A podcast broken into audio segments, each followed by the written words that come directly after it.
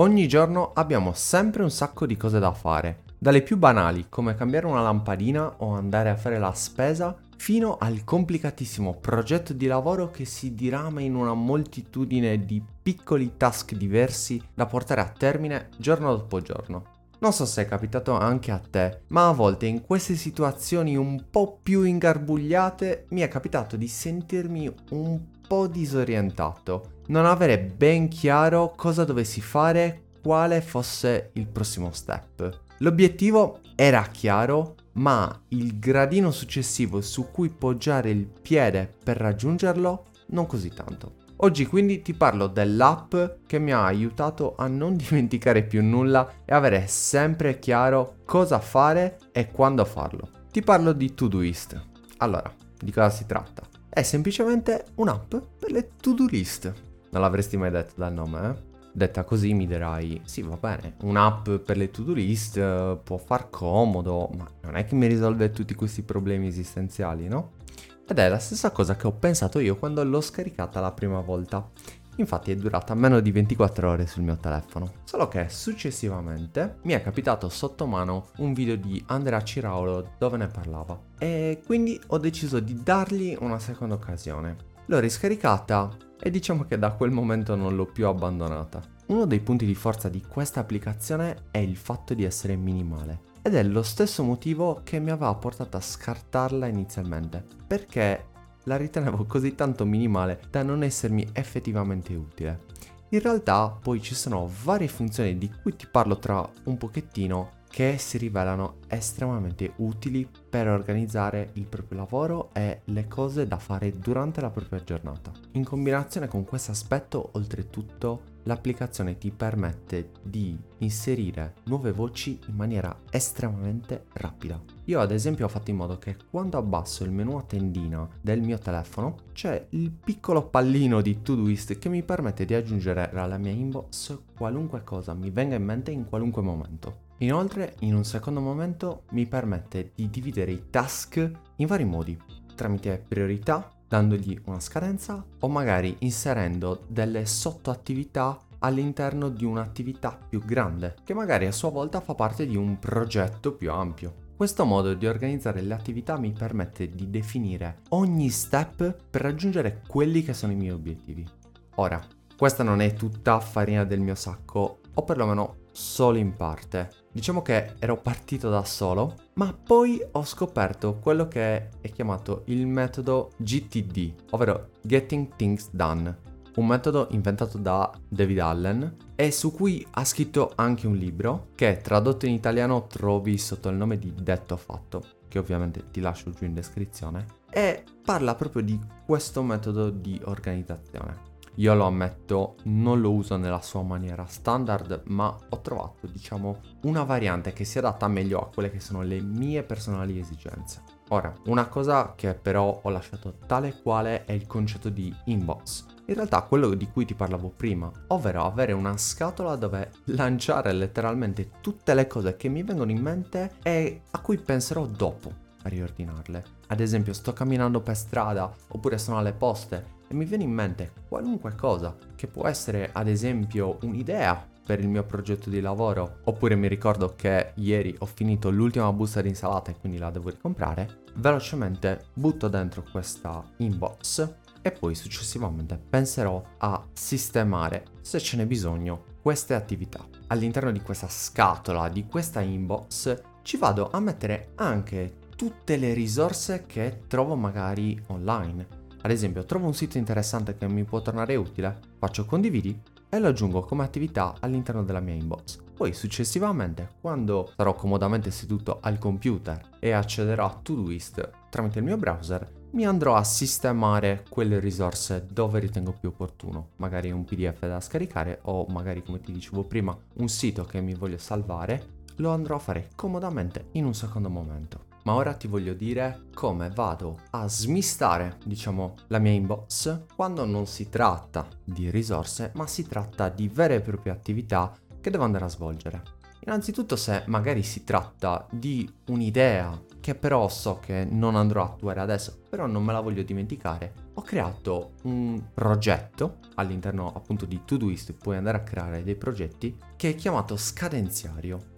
Qui dentro vado a mettere tutte le idee che mi vengono in mente, magari per migliorare il mio lavoro o per migliorare qualunque altro aspetto della mia vita che voglio fare, ma che non posso fare in questo momento per qualunque motivo.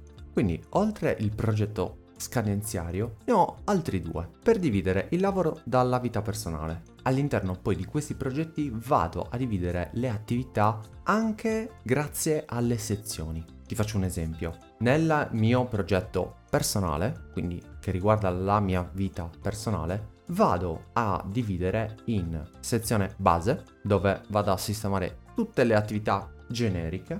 Poi ho una sezione low energy in cui vado ad allocare tutte quelle attività che mi richiedono uno sforzo veramente minimo e posso andare a fare in quei momenti in cui voglio un attimo staccare da quello che sto facendo. Ti faccio un esempio, all'interno di questa lista ho un'attività che è quella di mettere in vendita i vestiti su Vinted, ho già le foto, devo solo caricarlo sulla piattaforma, oppure impostare il Wake on LAN sul mio computer, che è quella funzione che ti permette di accendere il tuo computer da remoto.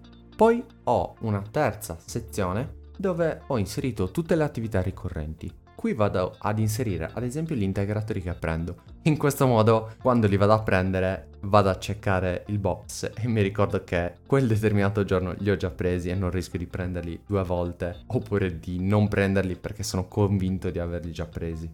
Oppure mi vado a salvare quelle attività che devo fare ciclicamente, magari una volta ogni settimana o ogni volta ogni due settimane.